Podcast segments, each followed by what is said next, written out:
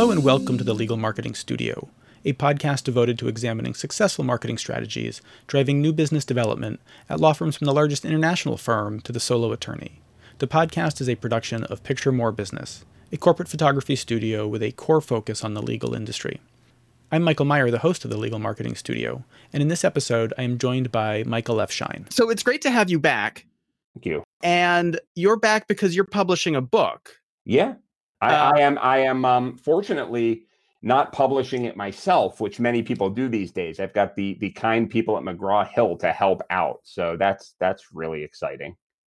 That is exciting. And it's on the same topic that you talked to us about a couple years back.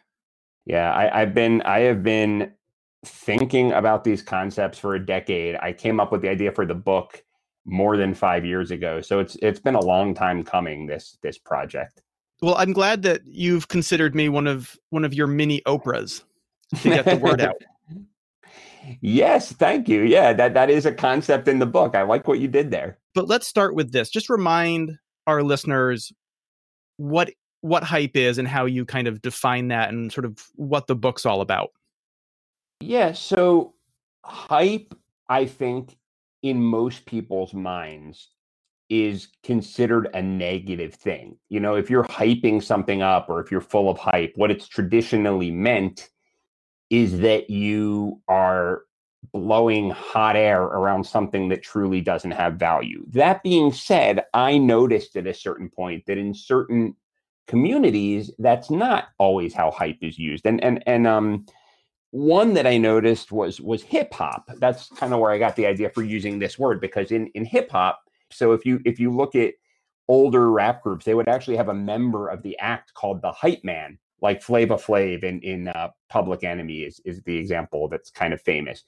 And not only were they in charge of getting crowds excited about the group and plastering stickers all over the neighborhood and being in charge of that. They they would rap. They were part of the group, you know. So the art and the hype and the marketing, so to speak, was part of the same. It wasn't like, oh gosh, I'm an artist. I have to do this marketing stuff. What a drag. It was all part of the same thing. And I thought that was cool because it, it occurred to me, you know, that why does hype have to be a negative? Maybe all it is is getting a large number of people really emotional to get them to go in a certain direction. And that direction can be bad, but it can also be really good, you know? And so the book I wrote, the Hype Handbook, is is looking not at traditional salespeople and marketers, but at untraditional or non-traditional quote unquote promoters, you know, rock managers, even propaganda artists, cult leaders, various mischief makers, and saying, all right, we're going to forget for a minute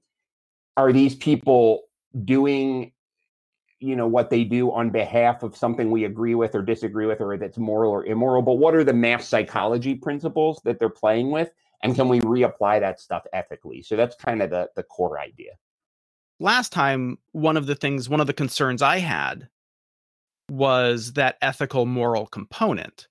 And what you're saying really is that it doesn't, you're not suggesting people go out and become cult leaders.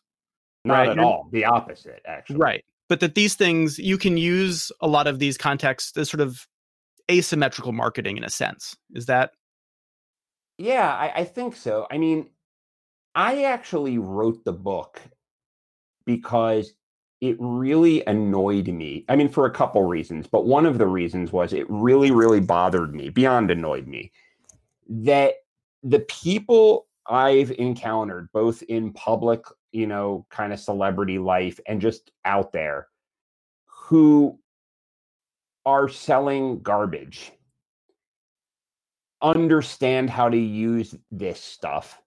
Whereas the people who are selling, quote unquote, or trying to make the good stuff or trying to make the world a better place have this philosophy. They say, oh, I shouldn't have to do that. It's immoral. It's unethical. And as a result, the people selling garbage who see the world as it really is and how human beings really behave continue to push garbage much more effectively than the rest of us pitch put good stuff forward because what it comes down to i don't want people to get the message that this is about lying or deceiving because that's lying and deceiving that is just being a liar and a cheat what i'm saying is that whether you like it or not people especially in groups, behave irrationally.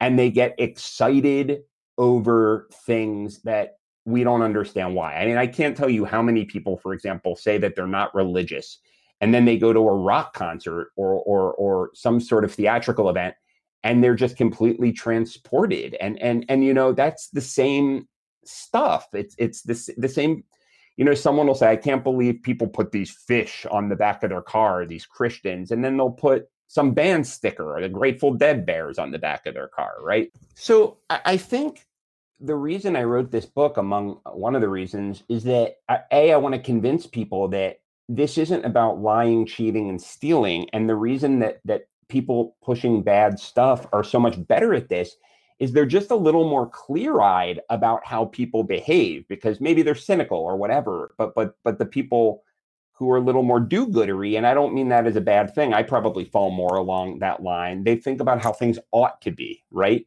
And and i guess i want to convince people that there's no ethical component. I mean i don't want you to lie. I don't want you to cheat. I don't want you to steal. That's just lying. That's just people are going to find that out. That's betraying trust.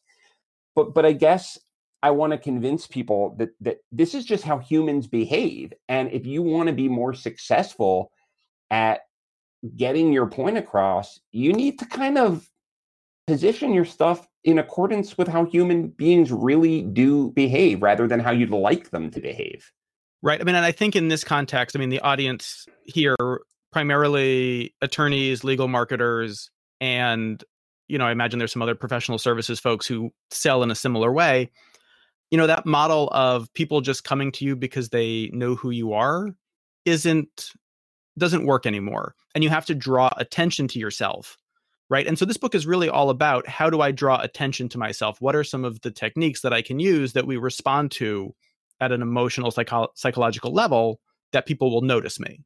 Yeah, I mean, so so if I were a lawyer or a legal marketer, I know the first thing I'd be thinking is this is all fine and good if you're selling uh, you know, rock music or internet courses or Tony Robbins style business coaches, but I'm a lawyer. I'm under extreme scrutiny, you know, with with with um compliance and and this and that. And that that's true.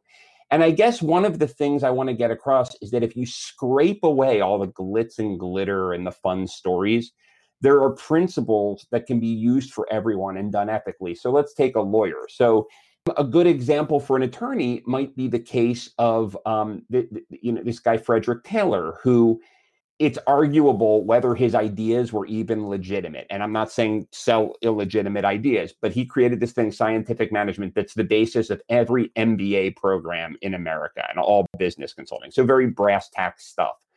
I mean, in his example, he creates a structure within which his ideas can exist and then just sticks to them with complete certainty.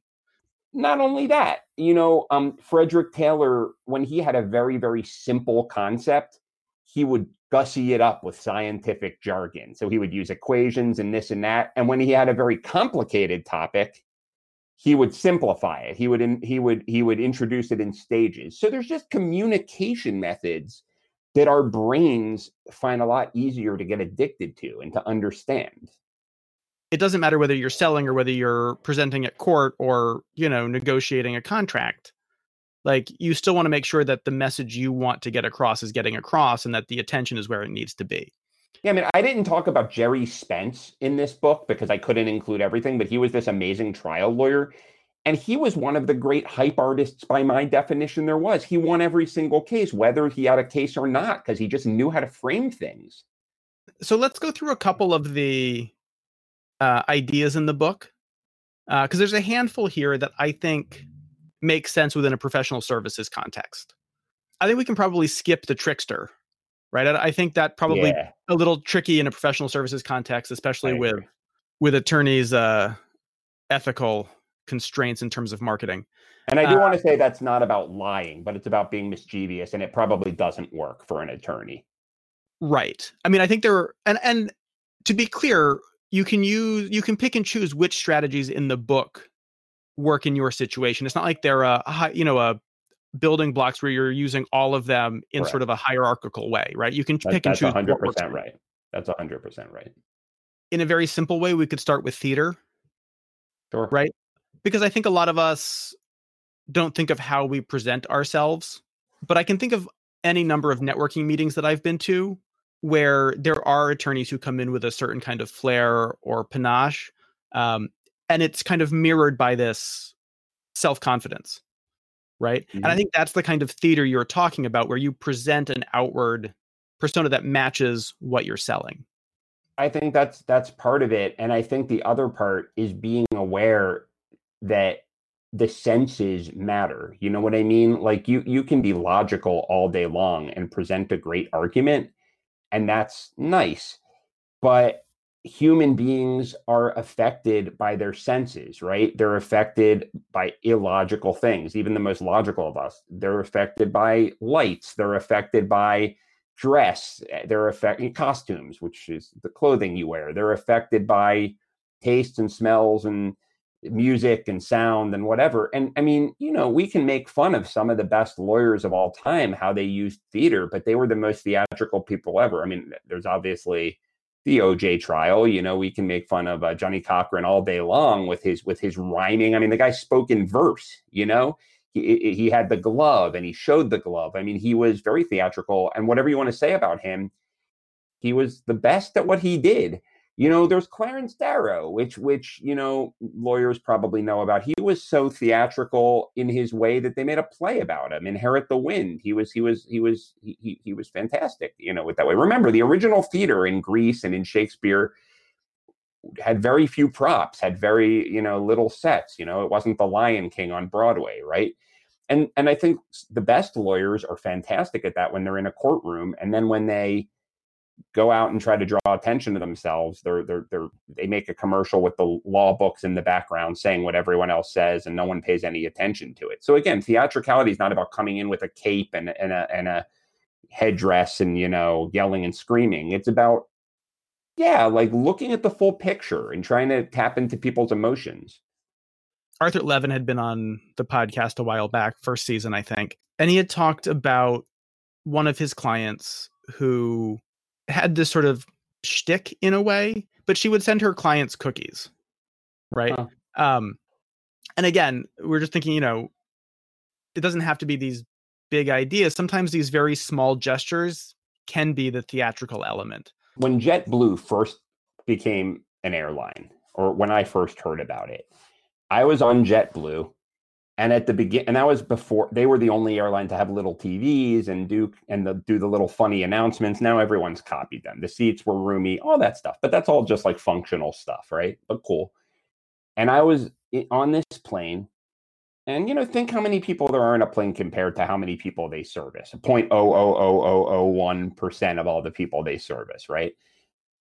And a guy comes to the front, and it was the CEO of JetBlue and he says, "Listen, you know, um, I'm so pleased that you guys are here. X, Y, Z, X, Y, Z." And he walked through the aisles and handed out cookies. The cookie thing reminded me of this. Now, there were only a couple people on the plane, and he could have said to himself, "What was the point of that?" I have told so many people about this, and to this day, I love JetBlue probably more because of that than anything. And I'm sure every other person did too.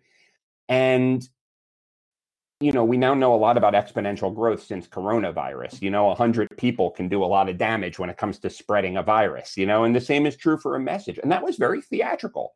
Did the CEO need to hand out cookies and make an announcement on the, on the, at the front and even the fact that they do funny little announcements and that they you know have TVs and that it's you know all of that I mean that's and that's a very brass tacks industry an airline and they're very very theatrical not in the like they don't do Vegas you know dances down the aisles, but but they don't need to. Right. These things can be small. Um, something else there that's interesting is it doesn't have to be a direct. I mean, part of the these strategies that you're advocating for aren't about making a direct connection necessarily, but creating that potential for exponential growth, that potential for your message to spread indirectly. Um, it's funny. I was thinking about as you were talking about, you know, the CEO making those gestures and doing something that doesn't have a you know the people are already in the seats at that point right the yeah. point that isn't to sell 100 right. seats that's a great point exactly everyone is worried about sales this wasn't about sales you know one of the others that i think is interesting is uh, finding a void and filling it just given how much demand there is for content right now. It seems like that would be uh, one that the professional services can use right now.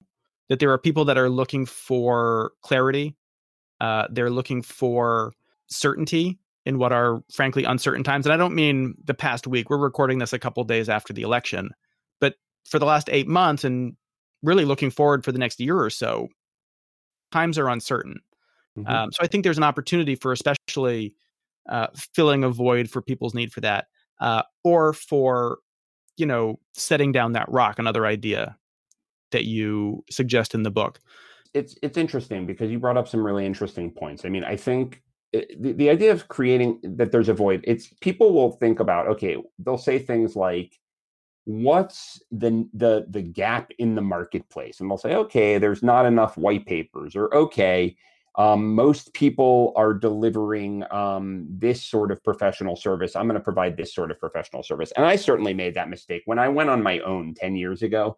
I had worked in a, in, in the BPO industry, which is it's funny to think about now, but it is an industry that ran customer service call centers. And my original business plan, not actually that I ever wrote it down, maybe I should have, was that I was going to be a, a copywriter for for for telecom and the call center industry because I was always looking for those kind of writers and no one did it as well as me. And that's a void. Not really. You know what I mean? I mean, that's a very surface level void, but that's not an emotional void. People aren't like, oh, yes, I really did need a telecommunications copywriter. That's not how people really make decisions. They think they do, but they don't.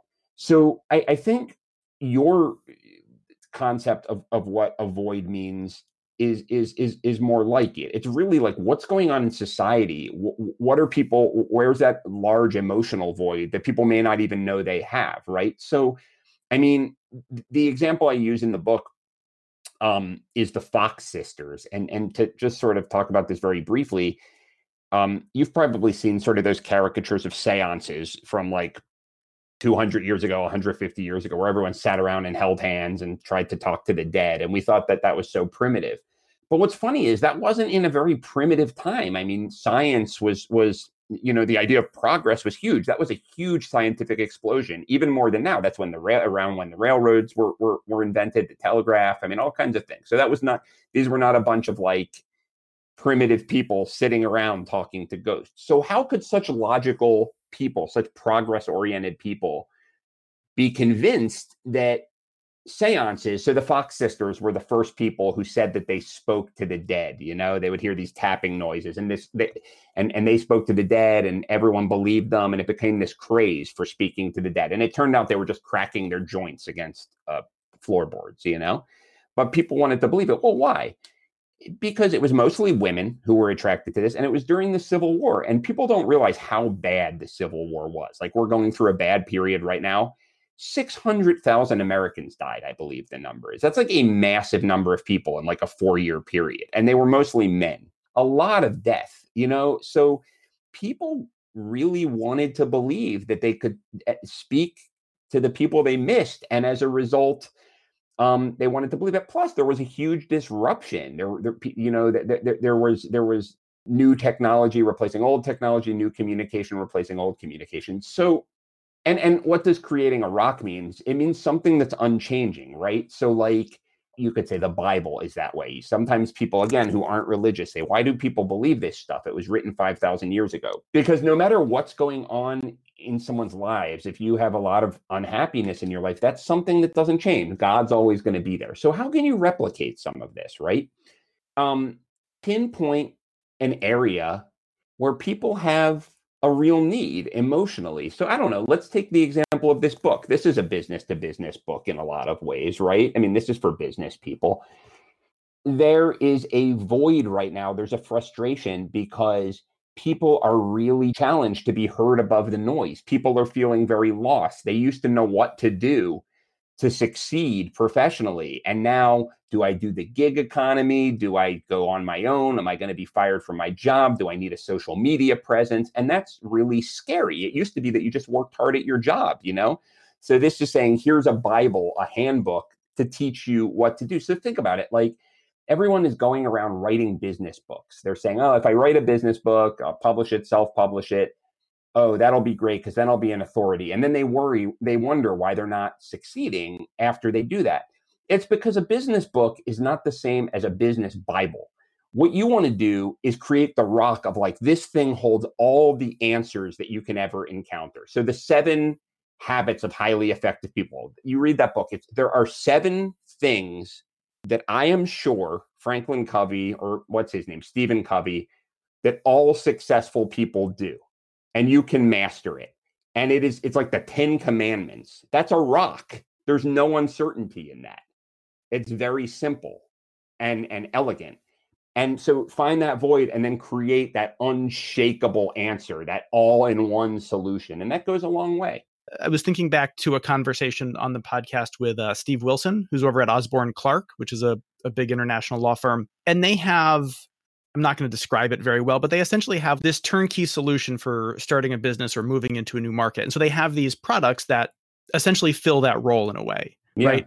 Buy this, and it's going to solve all of the problems that you're going to have or all of you know help you meet all of the challenges in this effort that you're going to make I, I, think that's a great point i you know like i always get really surprised by HubSpot and people's relationship with that tool. So that's a marketing automation tool. It's the de facto marketing automation tool. In my world that's a big deal. And it's a great tool you know and those those guys do a great job.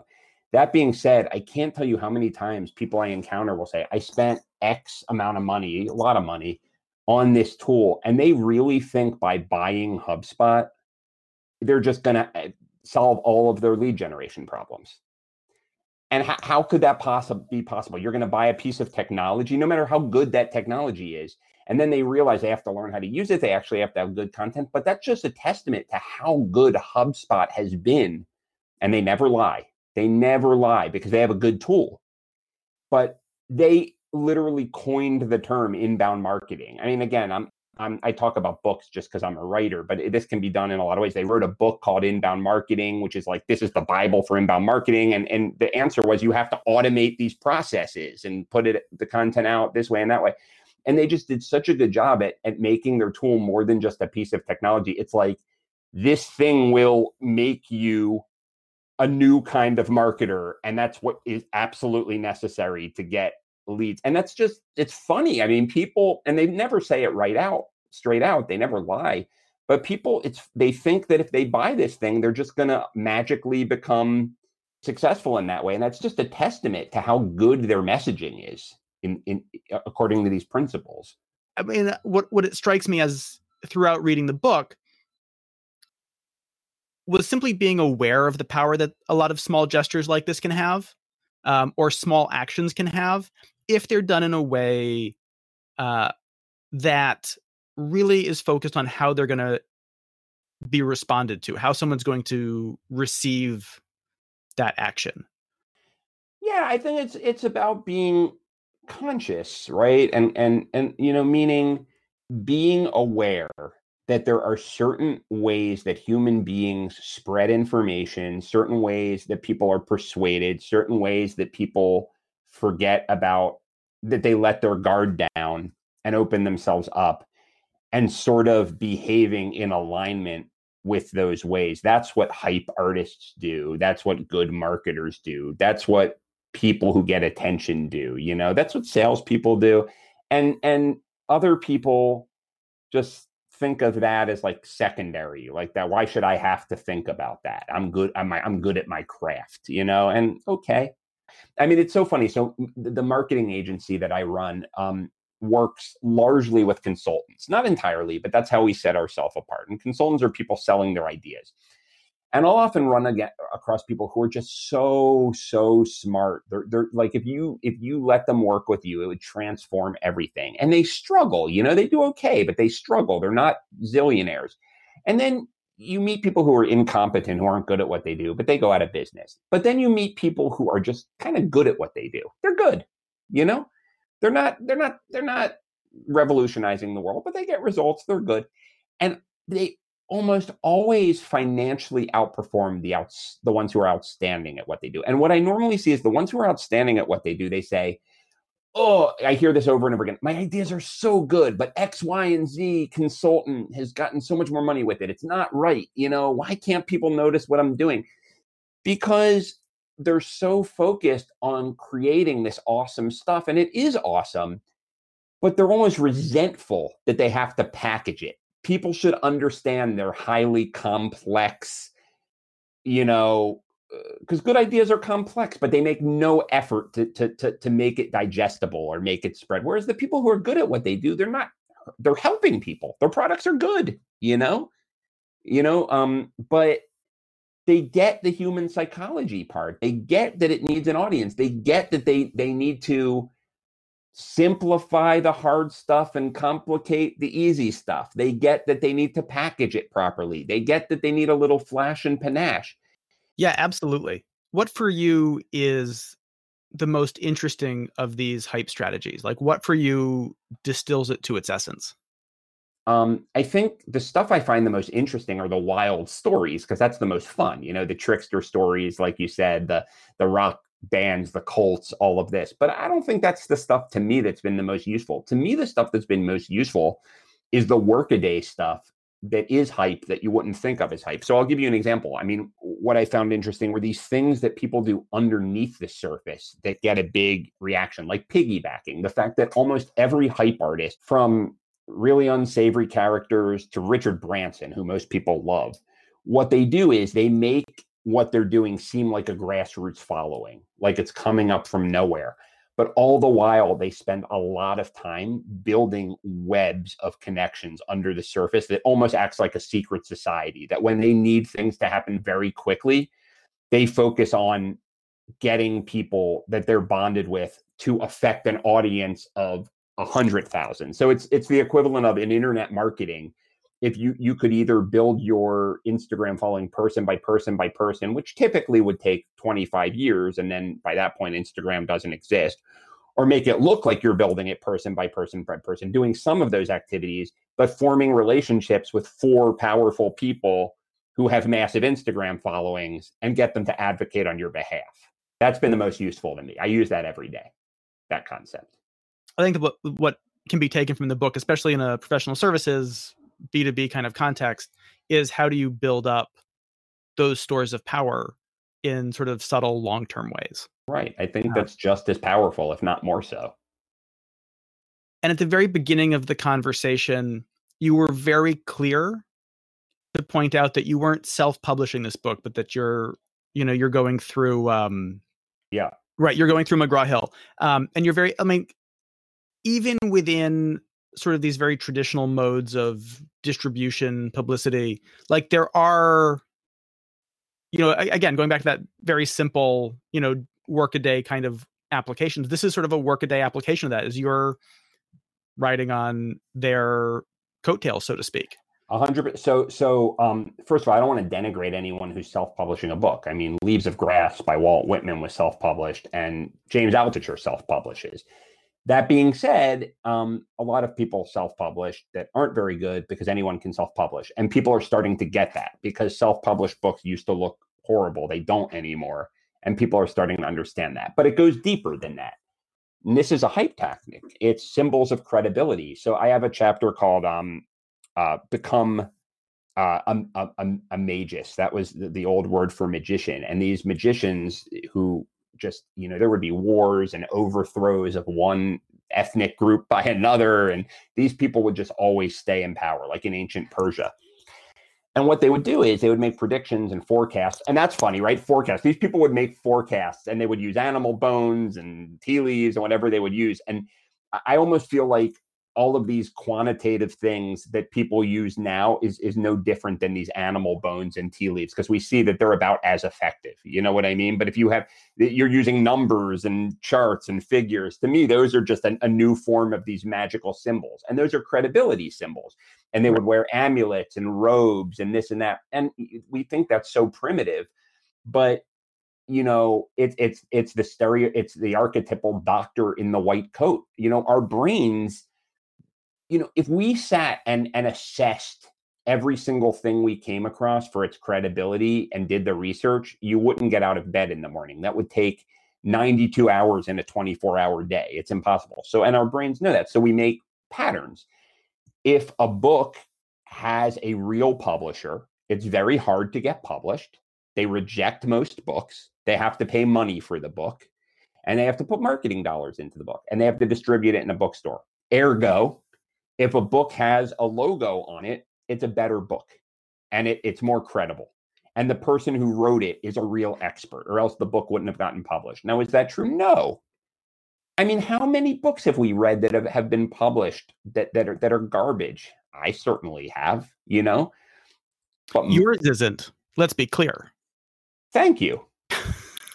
um, but no, and and honestly, if you look at percent, we, we, don't make these these heuristics as, as as as as the fancy pants social scientists call it. These shortcuts come from somewhere, you know. I right. mean, there's a higher percentage of good books that are published than self-published because anyone can self-publish a book, and not everyone can get a book published. Right. But it's one of those shortcuts, one of those mental shortcuts mental where you shortcut. see a sign and you think it means, yeah. It's why you wear a suit as a lawyer. You, listen, I don't think people will even even be wearing ties in 40 years. Like I think that'll be like wearing ascots. You know, I mean, n- n- people used to dress up every single day. They don't anymore, but lawyers still do. In England, they still wear white wigs. Why? Because it confers credibility. It's it's it's it's a mental shortcut. It means you pass the bar. You know. It's funny as you were answering that question, I was like, "Oh, hype strategy number number seven, hype strategy number eight. really? um, yeah, no, I think this is uh, this is good. How should we close this? What do you? How do you want to close off this conversation? I guess for a business audience, the, the the the thing I want them to take away is to sort of avoid some of the problems I had when I first went on my own because I read every marketing and sales book that there was, especially marketing books. And while a lot of them are good, on balance, they didn't help me that much. And the reason is because they often focus on the the tactic of the day. I mean, I remember reading a book, All of Google Plus, and at the time, it was great. You know, it helped me for a couple of months.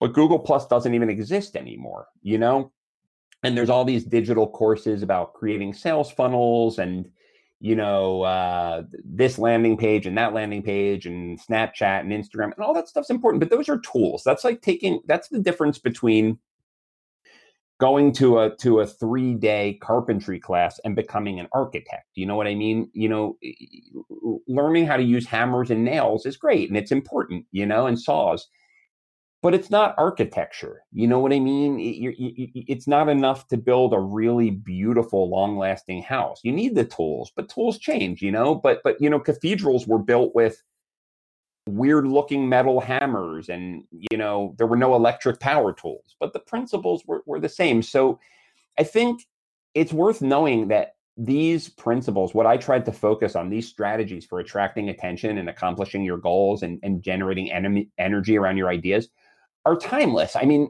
Augustus, the first emperor of Rome, commissioned the Aeneid, the epic poem, to legitimize his rule. You know what I mean? And it worked. This stuff has, and I talked to you about the ancient, you know, magicians that, that, that did what they did. So I, I guess I want people to understand the true fundamentals of what it means to set yourself apart and generate a result and generate attention, and then go learn the tool. But those tools are changing. So don't do it in the wrong order. Whether you get it from me or from somebody else, study the psychology, study group psychology, study how people really behave, and then match the tools. I love it. Michael F. Schein from Microfame Media, author of The Hype Handbook Thank you so much for joining us. Thank you. It is always a pleasure to talk with you. And thank you to our listeners who've joined us for this episode.